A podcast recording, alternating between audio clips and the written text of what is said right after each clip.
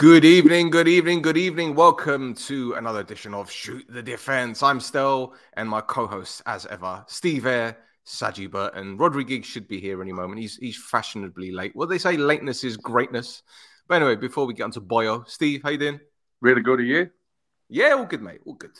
Loads to talk about tonight. Loads to talk about. So I'm sure this will be another eventful show. Saj, you good? Yeah, all good. Yeah, ticking along. Hmm, you seem rather happy today.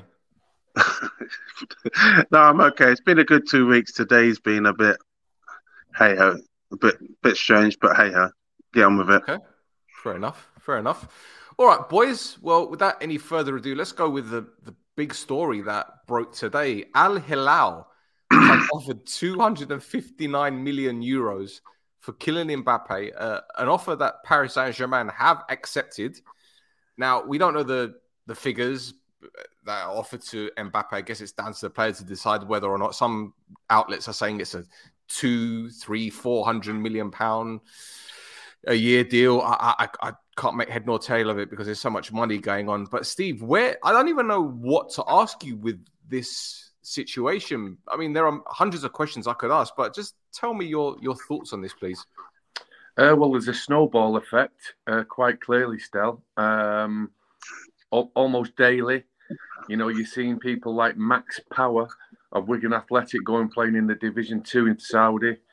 Um, you're hearing of Jordan Henderson, um, and now all of a sudden you're probably going to the best player in the world, the best attacker in the world presently, who is going to um, almost wave goodbye to his career domestically but just be the most uh, sign the most lucrative contract that football's ever given. So uh, obviously, this is just in its infancy at the moment, and they've gone straight to the top with their target. You can only imagine there's going to be, um, you know, dozens and dozens of other footballers follow suit.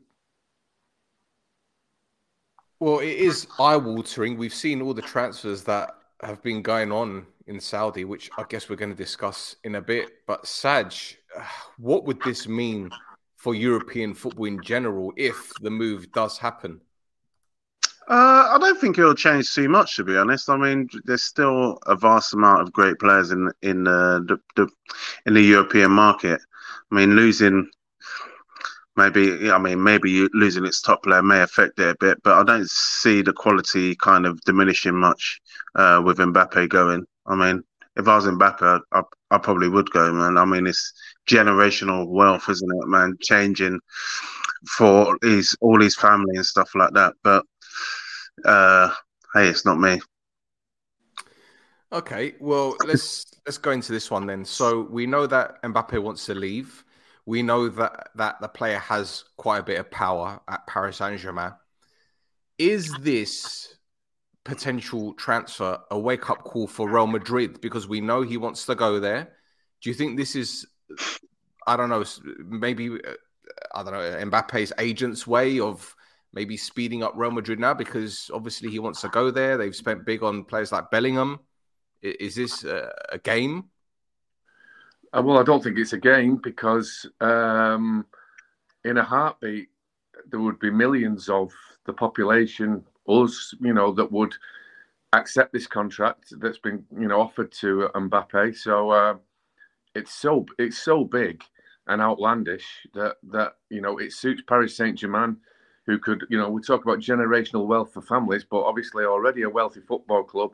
Mm. They're set up for for decades.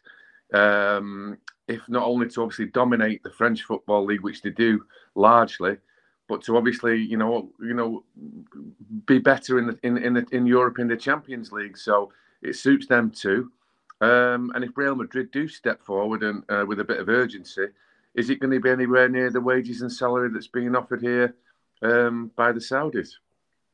Not a chance. And there's a gentleman about to jump in the room. We, are obviously not paying him anything. He's not on Mbappe wages anyway. It's Rodri with Caesar. How you doing, Rod? Should be. Yeah, sweet. Should be. right? Oh, good, mate.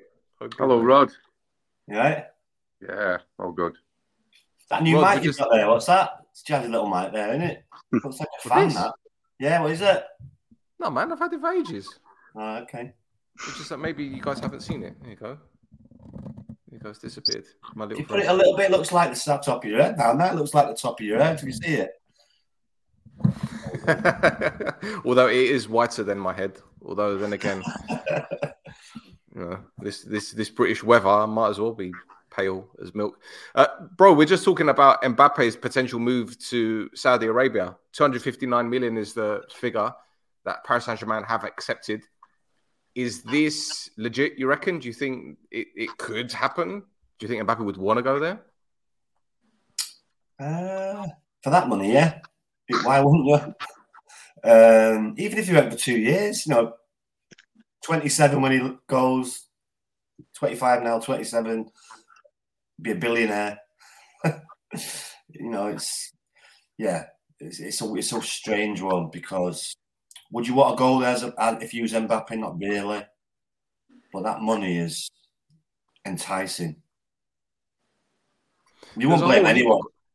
Well, this is it. I mean, There's a whole heap of questions when it comes to the Saudi league. People say, "Oh, what about financial fair play? What about mm. this? Are, are UEFA, sorry, are FIFA going to get involved in this and that?" But the fact is, I think we all know that money talks, and don't be surprised if in maybe five or six years' time they start talking about a World Super League. I mean, we've already got the World Club Championship, so it wouldn't surprise me if one day it happens.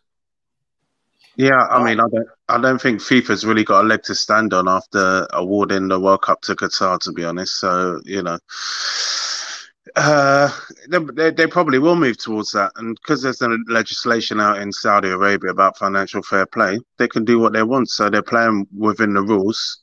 So you know, no, no one can really say anything. I mean, where where it is um, probably against the rules, but still within the rules, is where the Saudi clubs are buying the English clubs and kind of doing transfers amongst themselves, buying a great English player or buying a player, buying a player that's within the English league and then loaning them back. Say, for example, uh, Ruben Neves, if he does go to Newcastle, as it was rumoured. So, you know, uh, until the rules say state that you can't do it, then it's fair game. Yeah, we, we saw a lot of people asking about Chelsea's transfer activity in January, and as it turns out, it was just a smokescreen, wasn't it? Because they're backed by Saudis, hence the reason why we've seen so many Chelsea players go out there. So, yeah, it was it will certainly be an interesting situation with Mbappe. But gentlemen, let's swiftly move on to another transfer rumor, which again has been rumbling about for the past few hours, really. And, and Rod mentioned this back in the last season. Harry Kane we spoke about him potentially going to Bayern Munich a few weeks ago. Well, it looks like Man United have thrown their hat in the ring. Now, as you guys know, Bayern Munich don't often discuss player transfers in public, and they've clearly stated that they want Harry Kane. But is this uh, a legitimate rumor now? Do you think, boys? Do you think Harry Kane could be a Man United player this summer? Um, yes, if the, if there's talks been going on with Bayern Munich, um, obviously Daniel Levy's going to listen. He's not signing a new contract by the looks of it, so they're going to look at wanting to shift him out. It just all they've got to do now is, is give him the right price, and then he's gone. Uh, would he go to Bayern Munich? It's hard. I can. It's hard for me to see that. that you- would he want that Premier League record? Sure, he would. But then, then again, he's going to be going. To, he's going to be fighting for Champions League. He's going to be at the top of the league. But German league, really? he's still at the top of his game. Now, if you go to Man United, you'll definitely break that Premier League record. And will he win stuff? That's the question. He'll be competing, but will he be actually winning stuff? Well, Steve, there's a, a story going around that Joe Lewis, the Spurs owner, has become increasingly frustrated with the Harry Kane situation. He's obviously got 12 months left on his, on his contract. He can leave for free next season. In an ideal world for Spurs, they want him to sign a, a contract agreement or an extension to keep him at the club. But the fact is, I think a couple of years ago when Kane was linked with City, that was the closest he came to leaving. But now, with uh, the situation right now at Man United needing another striker with with Spurs with a new manager could do with the money. You think it could happen? I do, yeah. I mean, I know we, we we've talked about it frequently on, on your show, but uh, I don't I don't I don't envisage the the Bayern Munich move. Um, I see him uh, signing a new contract at Tottenham, or I see him going to Manchester United, and my suspicion tells me that United um, are not linked with any other centre forwards really. And they also, when they do get linked to players, they genuinely mean it. It's not like uh, a smokescreen. Um, it's not. It's it's not lies. It's not propaganda. There's normally something behind it, and the, the, there's still that massive void in the number nine shirt for Manchester United, and the shirt certainly wouldn't be too heavy for Harry Kane. And um, yeah, I'm I'm getting more suspicious by the day, and I think uh, the fact that nobody's saying anything is actually suspicious enough. Yeah, and Saj, we're hearing stories about United interested in the Atalanta forward Højlund, but all we're hearing is, well, personal terms are being discussed and blah, blah, blah.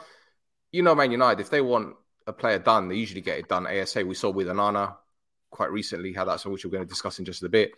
So this Harry Kane situation, I don't think this has got anything to do with agents at the moment in terms of leaking stories. I think the the interest is genuine from United.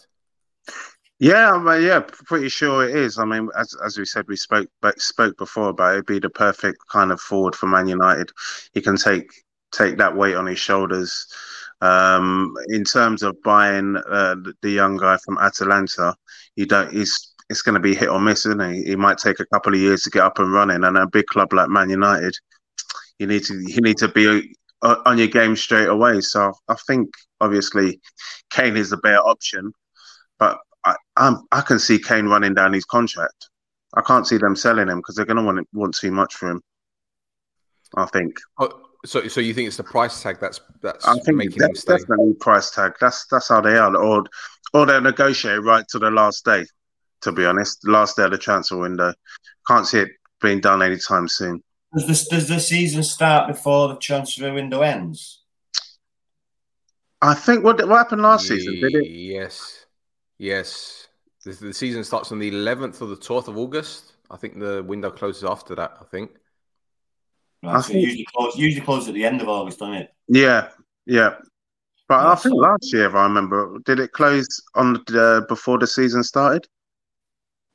I'm not sure because it was a weird season last year because the World yeah. Cup, wasn't it? yeah. First of first of September, the, the window closes. Okay.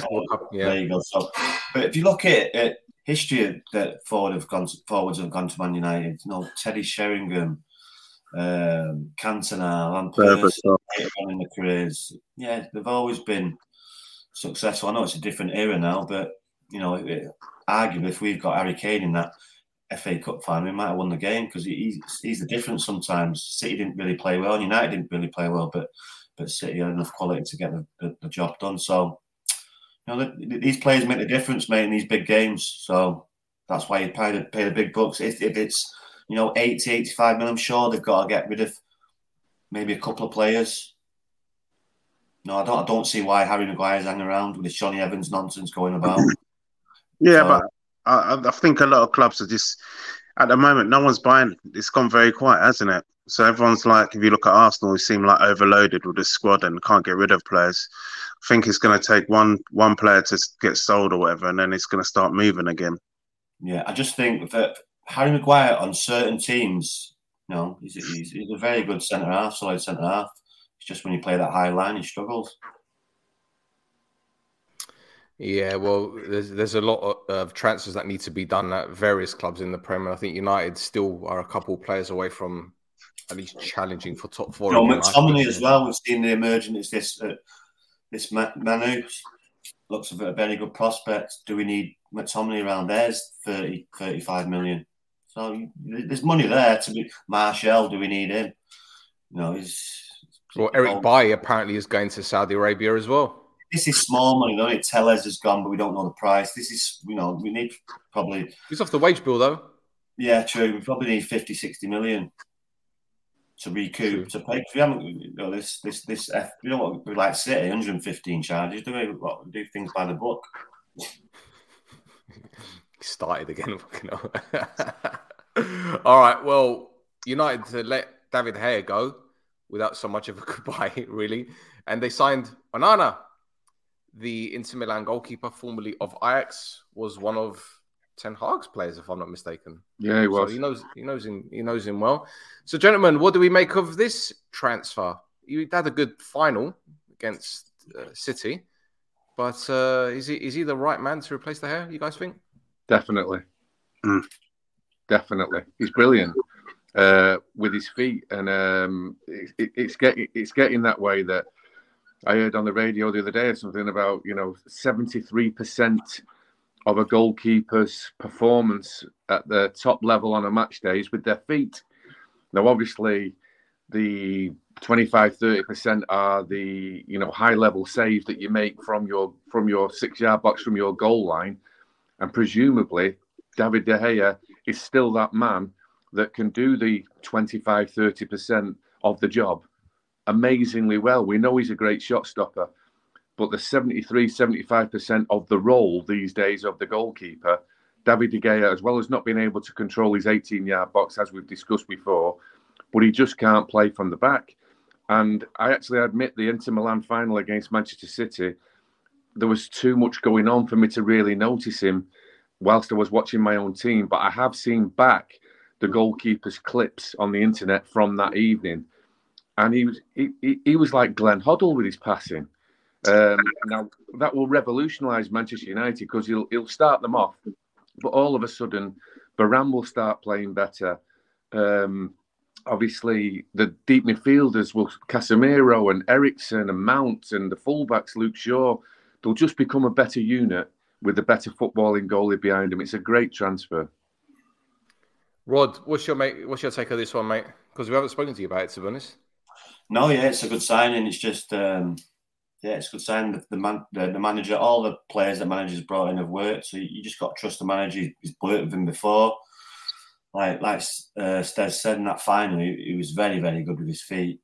You know, twenty pass, twenty yard passes, seventy yard passes.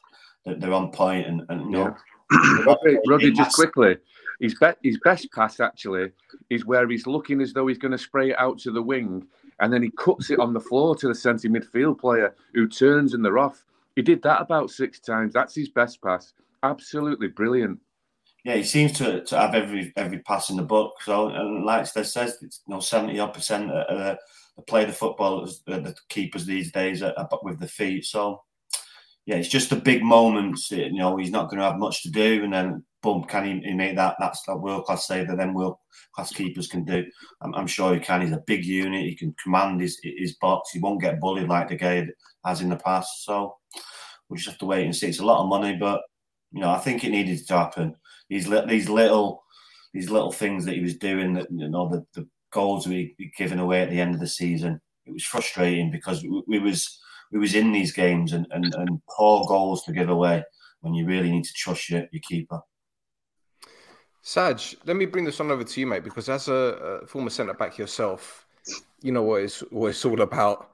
Um, especially if you've got a goalkeeper that you can trust. Now, when we spoke about Harry Maguire, I always believed that, you know, David De Gea was hindered a little bit when you've got people like Lindelof and Maguire ahead of you making mistake after mistake.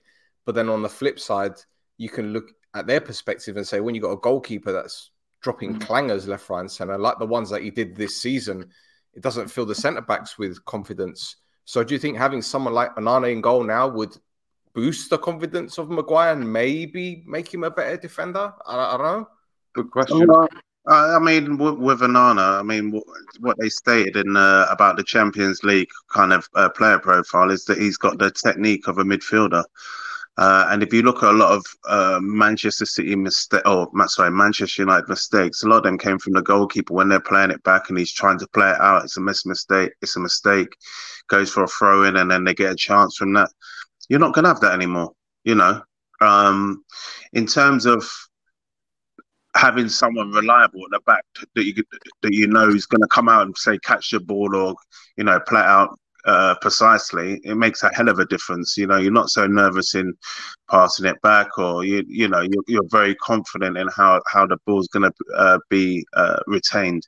So that's a massive, massive um, signing for Man United. And in terms of uh, Onana, he nearly signed for Arsenal a couple of years ago when there was only suspension from Ajax. Um, I think Arsenal were going to buy him for like nine million.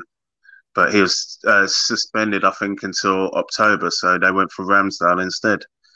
So it's, uh, I've been keeping an eye on him for a couple of years. So it's, it's definitely a massive, massive signing for Man United, and will definitely change the um, the goals conceded for the for the whole season next season compared to the last season. Yeah, perfect, perfect age, perfect age as well. Twenty seven. Yep. Right, right. The, the cream of when you you're, top of your game. Twenty seven to thirty two. That's when we've got him for, and probably a little bit longer. So yeah, it's a good sign.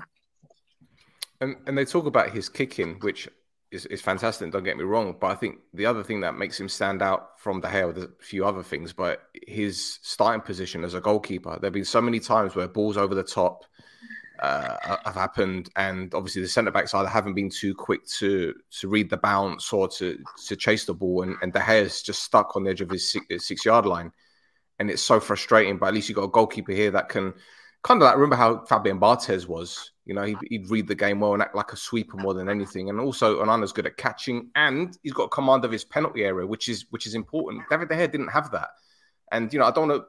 I don't want to shit on De Gea from a great height because he, he was a good servant to Man United, but at the same time, the tail end of his United career, the mistakes, the lack of confidence, so much was going on where it's the right time for him to go, and I'm I'm sure he'll get a, a, move. Then again, he might go to Saudi Arabia for all we know. Yeah, I think so too. I think with, with, Manchester United, if you look back at, in the years, look back at Manchester, uh, Peter Schmeichel when he used to receive the ball from, from wide areas and start the attack off straight with the long throws. You don't see that with De Gea. I'm sure you'll see that with, with this kid coming to collect balls and then starting attacks off really, really quickly with his passing and his throwing. Mm-hmm. You don't see De Gea coming out to do that because he would get bullied. You'd always be in his goal or. He's glued to the line, isn't he? A lot of the time, glued to the line, no command. Countless times I remember Peter Schmeichel winning uh, a cross or a corner and starting off attacks was was endless, and we'd never seen that for like twelve years. So we're going to see what they do this with this kid. Mm. Well covered, like. and that'll be good for us if Rashford's there or the speed we've got up there. You know, you'll see a lot more goals this season from that. For sure, for sure. All right, well, let's quickly move on to this one. Sorry, Saj, but Arsenal were beaten 2 0 by Man United in a friendly, albeit, and many fan channels called it an unfriendly. Two goalkeeping howlers by Ramsdale. Well, actually, one one was from yeah. Ramsdale, and the second one was from uh, Gabriel. Gabriel always got mistaken him every game.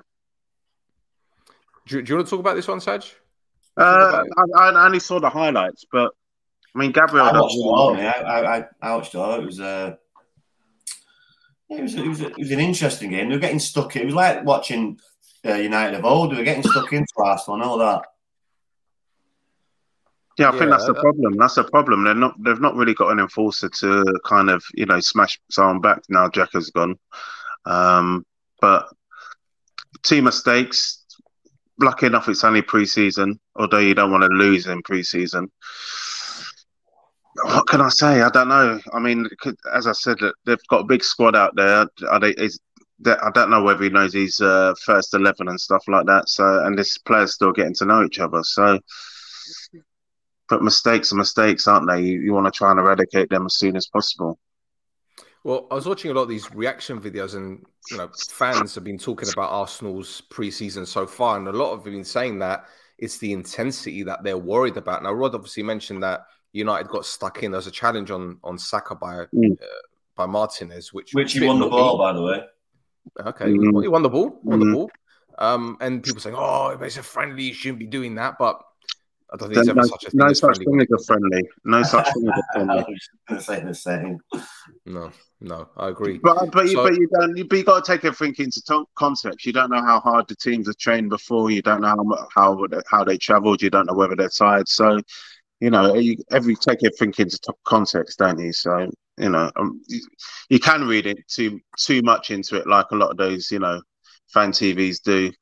But um, I think one kind of thing I would take away from it. I think uh, I think he needs to give Balogun a chance for sure, rather than uh, Eddie Nketiah. Um, I think Balogun's got more potential, more got and a better better eye for a goal. To be honest. Well, that's an interesting one because uh, from what I've heard, Jesus has been pretty decent uh, over the the preseason so far, and obviously I think he's going to be the main man up front. But also have got more options all over the pitch now. I'm I'd say anyway. Steve is shaking his head. I, I, was I, I was going to jump to that at the next point, but you you you go, Stel, and I'll tell you what I was thinking.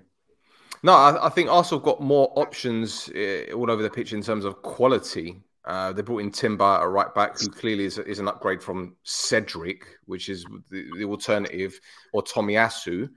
Um, ben White can obviously go back in, uh, go back into centre back position if need be. If, if Saliba is, is injured again, or you know, obviously Zinchenko is, is a bit iffy, but Tierney looks like he's he's been all right in preseason. I think the conundrum with Havertz is is a big one though, where he plays or his best uh, hmm. position, uh, and replacing Xhaka will be a bit of an issue in terms of the physicality. But I think Trossard's a you know a good option to have. Martinelli is going to be rotated. I think Saka will be rotated as well this season because he's played that whole heap of games over the past couple of years. Um, but you mentioned Balogun, who's back from his loan. I think was he on loan? Yeah, yeah. Um, Scored twenty one goals, didn't he, out in France? Yeah.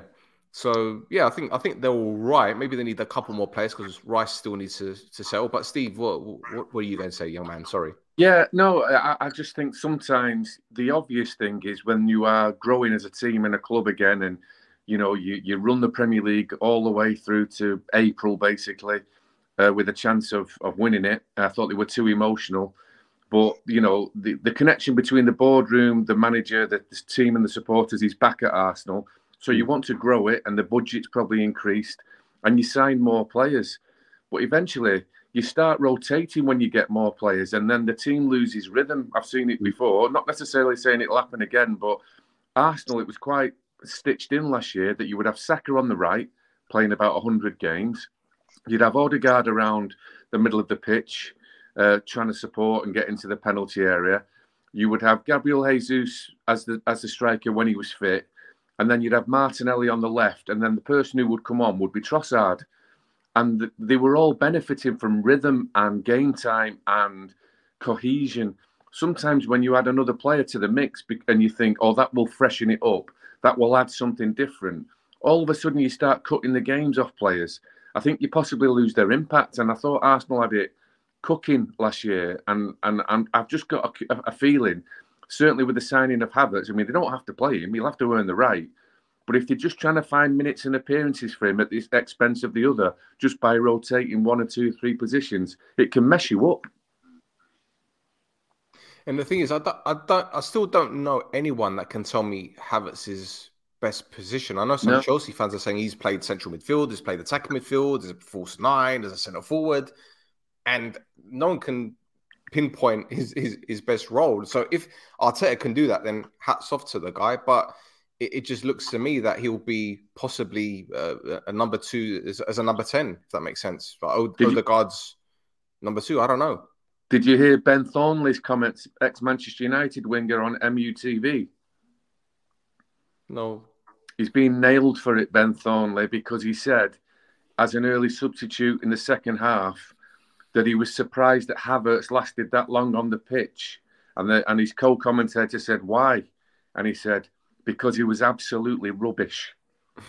And he's getting hammered for it in terms of being brutally honest. Rodri, did you hear the comment? And was his performance that bad? I didn't even think he was playing until seeing him like about about I think it's like the forty first minute. I thought, all right. right, that's Havertz, that isn't it? Yeah, I, I, think that I think that's his problem. He doesn't look hungry.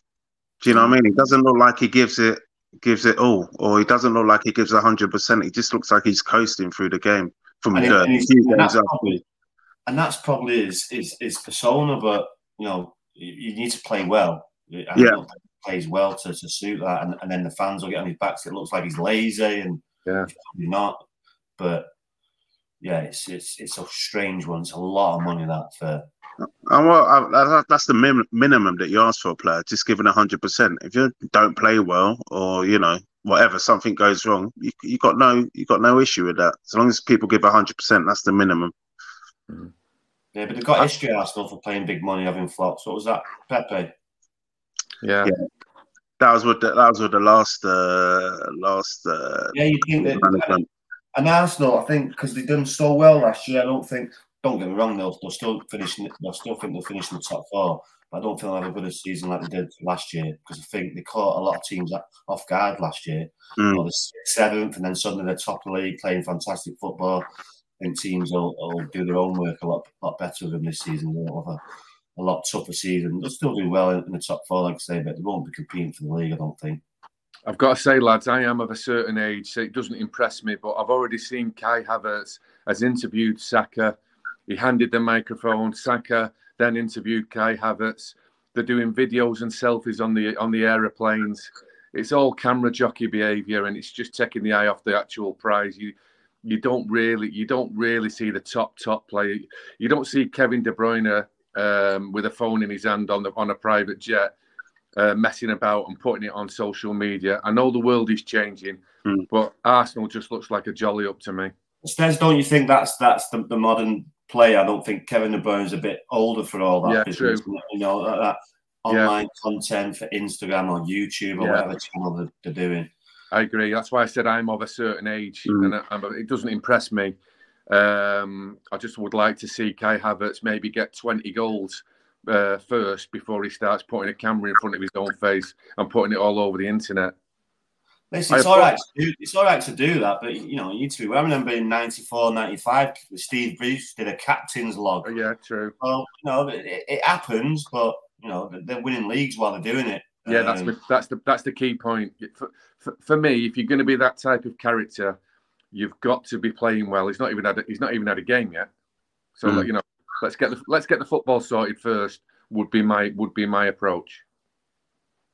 Do you know what it is? I think because of the way that Arsenal social media is run, they love that kind of thing. And I think they're trying to appeal to the fan base in the United States because obviously the, the Americans love that kind of entertainment as well. right.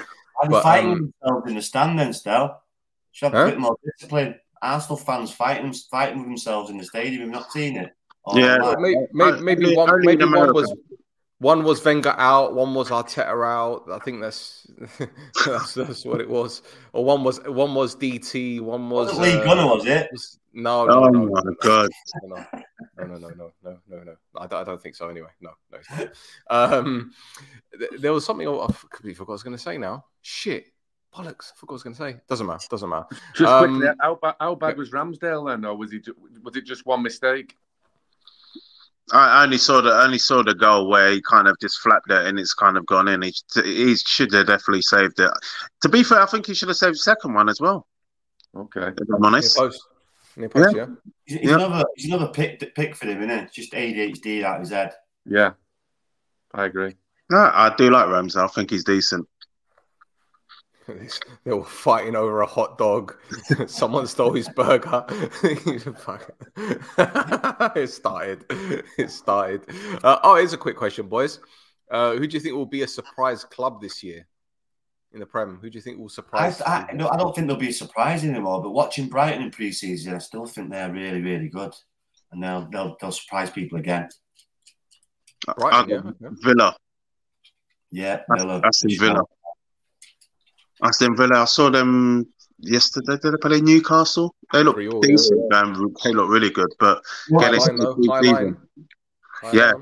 well, yeah, yeah. d- Was it Newcastle played the High Line, wasn't it? Oh, Villa. The only worry I for Villa is they're in the, the Yeah. Europe and have they got a big enough squad?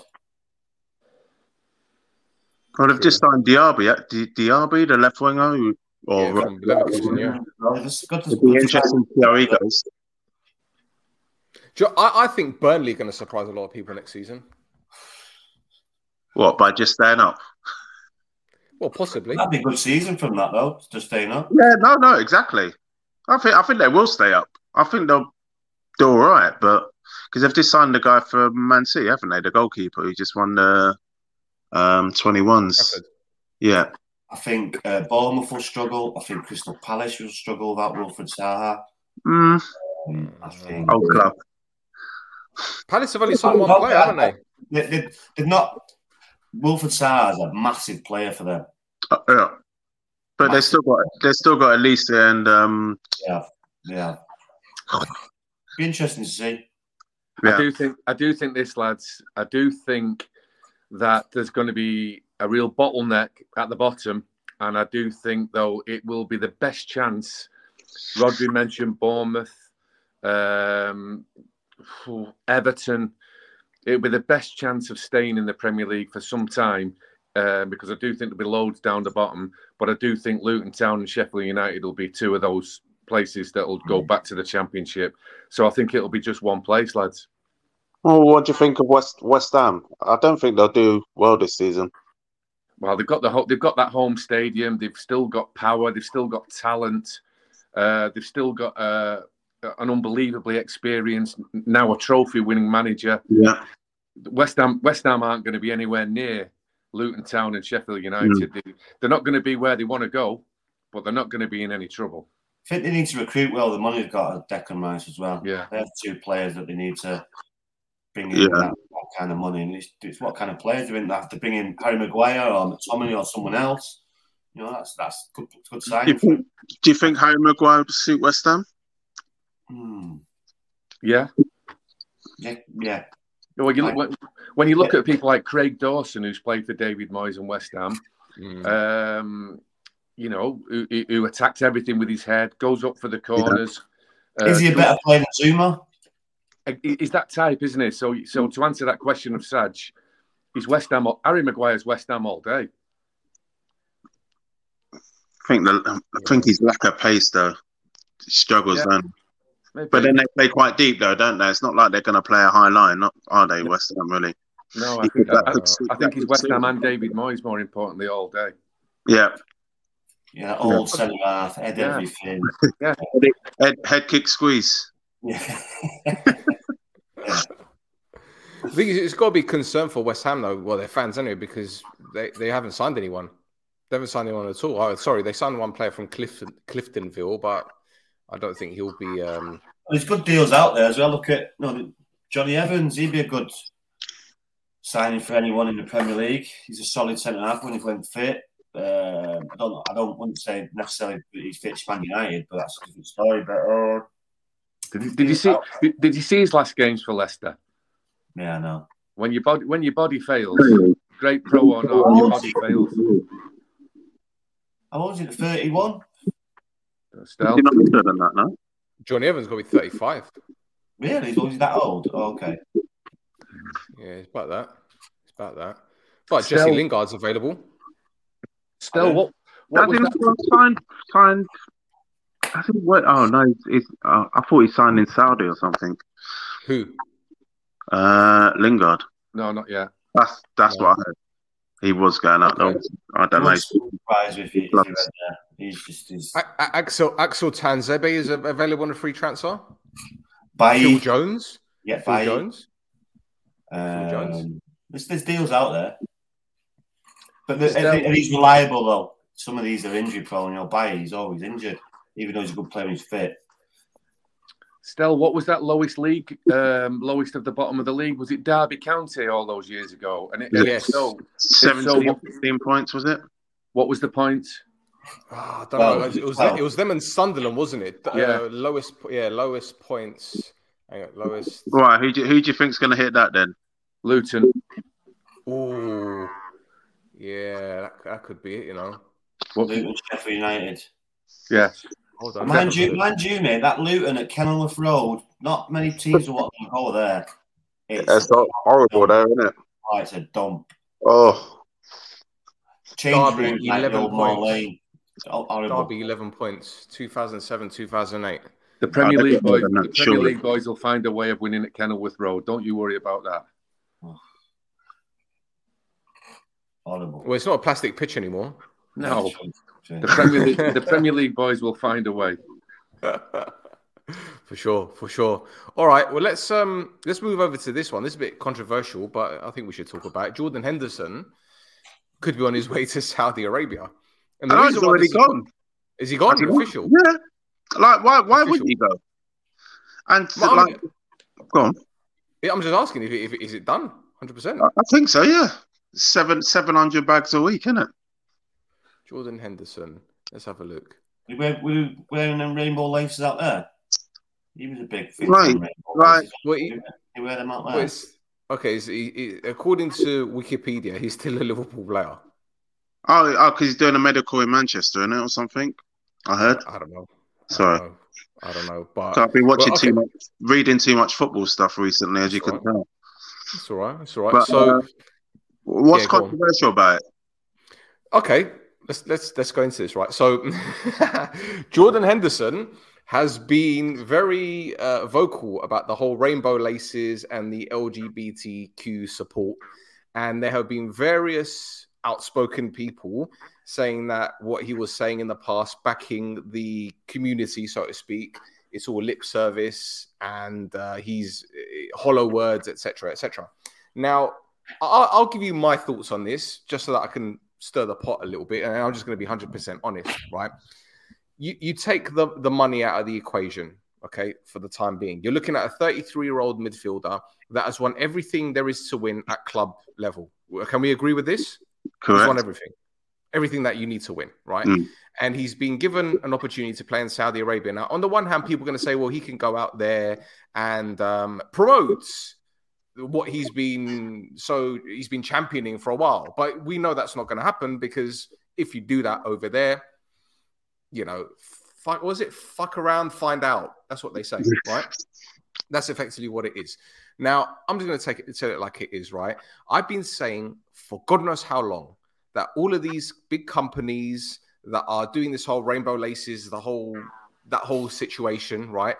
It is a way to boost their profile. It is a way to increase the value of their organizations because philanthropy is the best form of marketing. Okay. And when you jump on something like this, it boosts your your profile, which means you're more financially viable, and you you know you're you're a happy person. You you you embrace the world. You embrace all of that that's good in the world. But we know full well that it was a well, I know full well, or my sorry, let me rephrase that. In my opinion, it was a massive publicity stunt, which a lot of people are doing right now. Um, and for Jordan Henderson to go to Saudi Arabia, I don't blame him for a second because it's a safer country, in my opinion. Anyway, uh, he's getting paid very, very well. And on top of that, so what? Like, who cares? If he's happy, that's his life. I just feel so. I'm just going to say this. I just feel sorry for his family members. And I'm sorry if I'm talking out of line now, boys, because I'm not putting you in this situation. It's just my opinion, not yours. I feel sorry for his family members that are going to be abused all over social media because of a decision that he has made with his life. Okay, that's that's just my honest opinion. That's it. I'm done with that. Yeah, I, I, I don't see anything wrong with it, to be honest. I mean, if you go and live, you're getting paid that much money, and you can still have your opinions, but live within the law. That's it, really. You know, I think I caught that. I think I caught that girl who, who was talking to uh, Pierce Brosnan, Piers uh, Morgan. He Yeah. can, uh, the kid, my kids can cry in a Ferrari. So that's what I can say. yeah. I, I mean, it's just it's ridiculous. It, everything goes over the top. It's just, you know, Anyone who's saying it would would exactly. just Snap their that they would be the exact same. Yes, the, he's promoted the rainbow laces, blah blah blah. But the most important thing is the is my family, and with- with this, I probably earn as much as they have in my whole career in two years. So But the thing is, what what I find quite disturbing about the whole situation is that it is it's the the portrayal of a culture that a lot of people don't understand. You know, they talk about, oh well, you know, it's it's a nation where if you're if you're gay, then you you get beheaded or, or some stupidness like that. That's not how it works in those countries. You know, it, it's not like you walk around and they say, "Are you gay?" Yeah, okay, we'll kill you. That's not how it how it works, right? If you're that way inclined, it doesn't bother them so long as you don't throw it in their faces and do all sorts of stu- stuff in the streets. I mean, I remember a few years ago when I went to Dubai, I've got a friend that lives out here, and she was like, "Oh, I, I I would never go there. Why not? Because there are certain rules. Like what? Well, I can't hold my husband's hand in public. You, you can just don't do it during Ram- just don't do it during Ramadan. You can go to the supermarkets and hold your husband's hand. Ain't a big deal. And she goes, "Well, there was a woman that got arrested for having sex on the beach." I says, "Are you gonna do that?" No. I says, "If you did that at Southend, you'd get arrested. So what's the difference?" Yeah, it's I mean, it's just a perception, isn't it? A Western perception of um uh, of uh, Middle East culture. You, you don't know till you're there. To be honest, as long as you stick within the boundaries, you're not going really going to get in trouble, as you said. Gerrard's not got much backlash, and he's like starting his coaching career. He's gone over there. Usually, go at the end of your coaching career, but he's gone over there. He's not really got much. Now he's earning millions. Mm. But the thing is, they call it they call it sports washing, but then we can talk about the woke washing that's been going on in the world. But we're not going to go into that because it's a football show. Um, Steve, if you're Jordan Henderson and you're 33 years old, having won everything there is to win, and then you get a bumper cash offer, where it be from Saudi Arabia, Timbuktu, the, the moon, would you go? I, I can't tell you how how hundred percent more that I would I would go. Yeah, I mean, there's there's two guarantees here that that I'm gonna you know project. You know, I'm gonna like hand it over to you. If he was fit all season for Liverpool, let's call it 60 games. Well, the, the fact is, he's not going to be. His body doesn't allow it. His, his back record shows that he's never going to be fit for a full season. So if you put the 60 and half to 30, that games that he's available for, he'll probably be picked in 20 of them for Liverpool because they're going to get good again. And this top captain, this top pro that's won the trophies, that shows everybody how to do it, one, his body will fail to allow it to not allow him to complete the full season. And two, even when he's fit, he won't get picked. I bet Liverpool are just doing the right thing here now and just hoping that he goes. And the lad should go, and he should go and get as much as he can at the the last move of his career. If he stays in England, I reckon he's not going to play 30 games. And the thing is, I hear people saying, "Oh, well, you know, Jordan Henderson is a Liverpool captain, and where they're gonna, where are they gonna find that player to to be the next leader at the club?" And I'm looking, I'm thinking, you got Van Dijk, you got Robertson, you got Trent Alexander-Arnold that can wear that captain's armband. There's a three players already. So this whole like Liverpool DNA thing is is, is foolishness. I'm sorry, it's, it's it's nonsense. No, this is true. This is true, and they're good enough to go and get the next Jordan Henderson for when he came in the first place. They've got the money They've got the um, the history. You know, go go go and sign the equivalent that is ten years younger, like they did in the first place. Yeah. Jordan Henderson. If Jordan Henderson was going over to Saudi Arabia and earning forty grand a week, we wouldn't be talking like this. It's just because it's seven hundred thousand pound a week. It's yeah. Rod, would, would would we be talking about if Jordan Henderson went to MLS for similar money, hypothetically speaking? Would we be talking about it? We wouldn't, would we? No, because he's 33, and like Stez has just outlined and spoke about, he won't play as many games. Plus, if he's in a in a hotter climate, a lot better on the body. Exactly. Mm. So it's just no brainer. Mm. Anyway, anyway. Right. Can you, uh, can you imagine? Uh, that's why uh, Messi chose all the clubs. He chose Miami, boiling all year round. No, yeah, but the reason why he chose Miami is because it's closer to Argentina than anywhere else. He wants to go home. Well, Miami's more Spanish, Latin place, and there's, there's a lot of. So you can just blend in. And they've offered him a franchise deal, haven't they, for one of the expansion clubs as well to, to put oh, in. Really? Well, the same thing with Beckham. I'm pretty sure they have, yeah. So why okay. wouldn't you? Well, I'll tell you this now. Now that Saudi Arabia are doing what they're doing, I guarantee you in the next few seasons, this MLS salary, salary cap is going to go out the window because now they they're falling behind. They were they were they were trying to get up there with the European clubs. They were trying and trying, and it was never going to happen. But they were trying, throwing all this money, this and that. They don't have a promotion and relegation system for a start. So that, I think I think they're setting up, aren't they? I think they're setting up. A, I think they're setting up a promotion and relegation. Yeah, with with USL and USL too. But there's too many clubs. there's too many yeah. clubs. You, but then again, I, I, don't have the salary cap will go either because it's kind of uh, very much in the American sports kind of uh, sports business model as well with all the other other other sports, isn't it? With basketball, baseball, American football. So I can't really see that changing much over there what I will say to that is they did change it for David Beckham though to get him at LA Galaxy. Yeah, I mean they might expand it with the you know with the well, with the uh, how much it is. They might increase the the wage, but I don't think they'll ever get rid of the salary cap now. Mm. Well, with Anheuser Busch losing twenty odd billion in the past few weeks, I can't see them sponsoring MLS soon. But I'm not going to go into that, you know, because they're so woke. Um, final thing, boys and girls, Trevor Francis, unfortunately, passed away today. Sad as a former Crystal Palace player and Trevor Francis being a, a, former Crystal Palace head coach, this was a massive shock to me anyway. Yeah, I mean, he's still very young, isn't he? What, 69 was he? 69, yeah.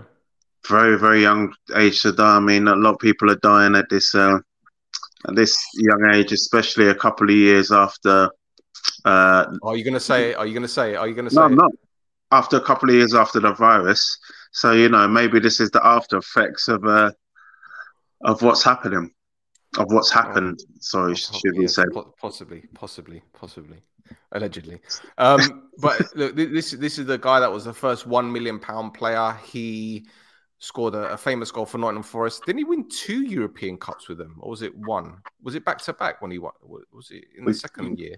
He scored. He scored in one with the header at the back post. Did he play in this? Was he at Forest in the second year they won it? Did they buy him after the after they won the first one though? I, am not too sure. That's before my time. To, I, think, I think that's Saj, but I'd like you to check that still. I think I think that's Saj. Yeah, I think they bought him after they won the first one, and then they didn't play much if I'm right. Okay, uh, pardon the tapping. This this is me. This is me. So yeah, guys, while, while I find this uh, th- these statistics to back it up, gentlemen, just just go into this. Hang on.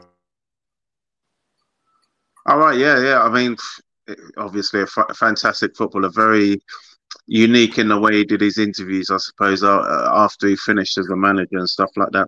Didn't really have much. Uh, I don't th- even think I played against any of these yeah, teams. Won, he, won both. he was there played in both. both. Yeah. Oh, okay. Good.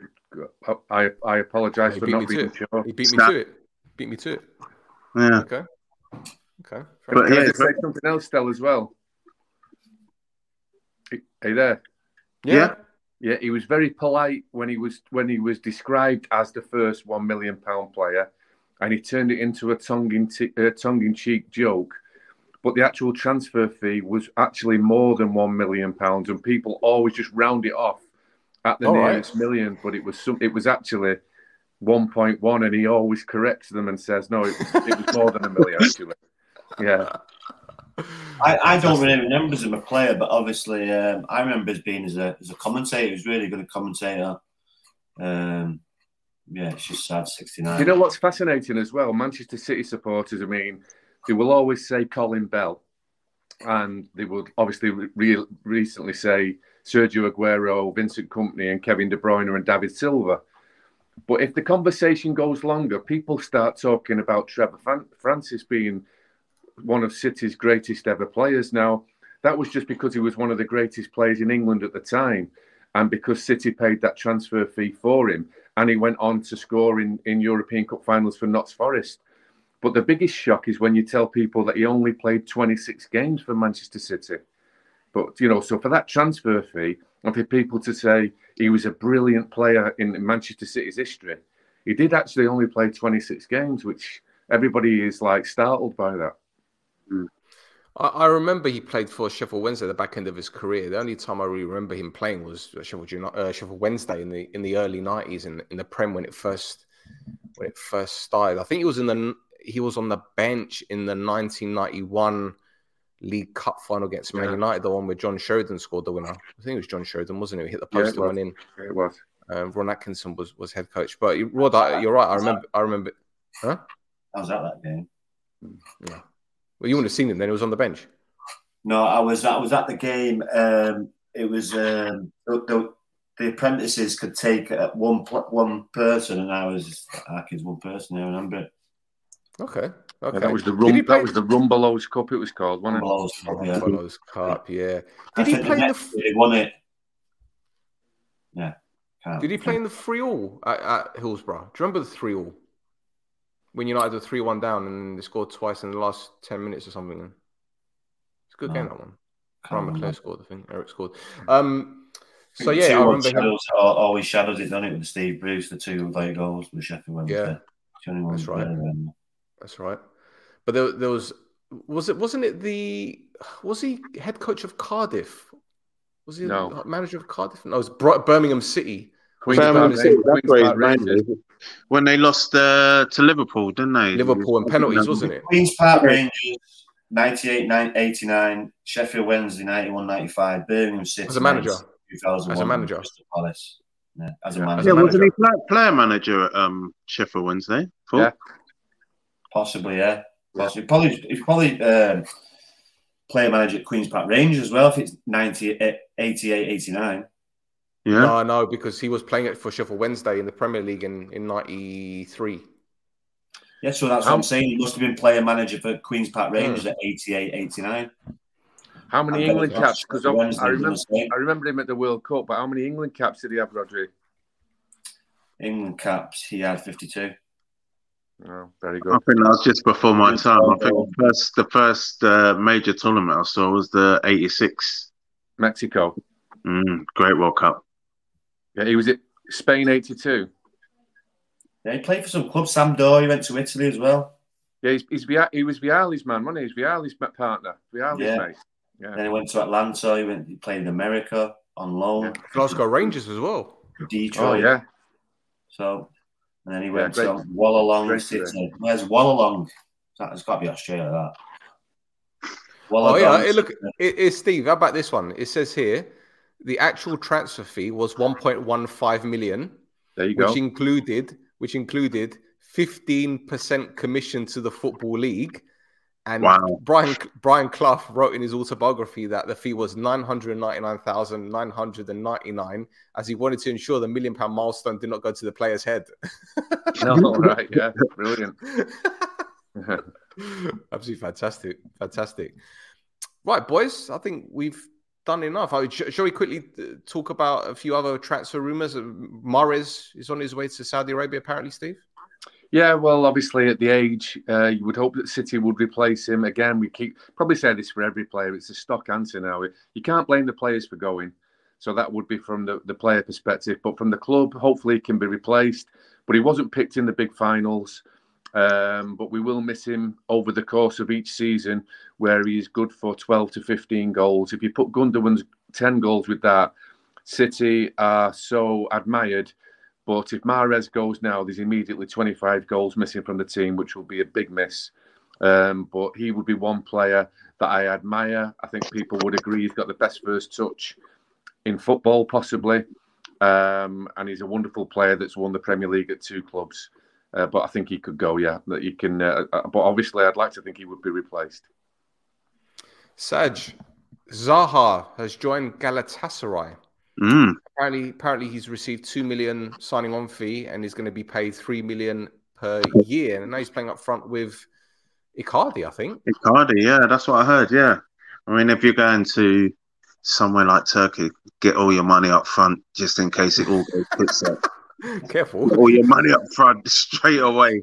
I mean, Zaha's a great player. Just listen to this debate on um, Talk Sport actually about whether he's been loyal or disloyal to Crystal Palace. I'm like, he's he's always wanted to play in the Champions League, and it's like Galatasaray is a massive club, massive club. I mean, I, I did play it out in Turkey once, and it was the worst experience of my life. We played a Intertoto game in Samsunspor. No one's ever heard of it. And Samson's yeah. Yeah. all right, you heard of it, yeah? The worst experience of my life. It was just too hot. Stuff got nicked off the coach. Let's let's start let's let's start from the beginning. Tell us this story. I need to hear this story. Come on. oh, yeah. So, yeah. So, oh, God. Yeah, it's just a nightmare.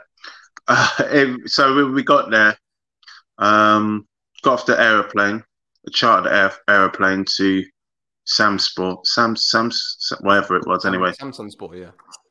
the we got off the we got onto the coach and we saw a guy with his hand in his coat pocket say up here oh in there and then he started running after the coach for about two miles we got we stopped off at the hotel and he's he's there and he's still looking and talking i'm like this is just a, a bad sign and then we got there trained we weren't allowed out uh, lost the game 2 0. It was just the hot, it was like in the middle of August as well. I think I came on and the geezer just ran me down the channel straight away. I was breathing out my ass. It was just like, it was just a bad, bad place to play. Right? So, just had bad experiences of playing in Turkey. But um, I wish him the best of luck there. Galatasaray is a massive club, as we said before. I think they have to qualify for the um, Champions League, but I, I don't think that'll be too much of a problem. And he'll get his dream of playing in the European Cup, if not the um, uh, UEFA Cup. So I, I wish him the best. He's been a great servant for Crystal Palace, and yeah, he'll always be a legend in Crystal Palace's eyes for sure. There you go. Wonderful. All right, gentlemen, thank you for jumping on. It's been another great episode, and hopefully, we'll be back same time next week. All the socials are in the links in the description. Don't forget to like, subscribe, leave a comment, let us know your thoughts on what we've been discussing. So, until next time, goodbye.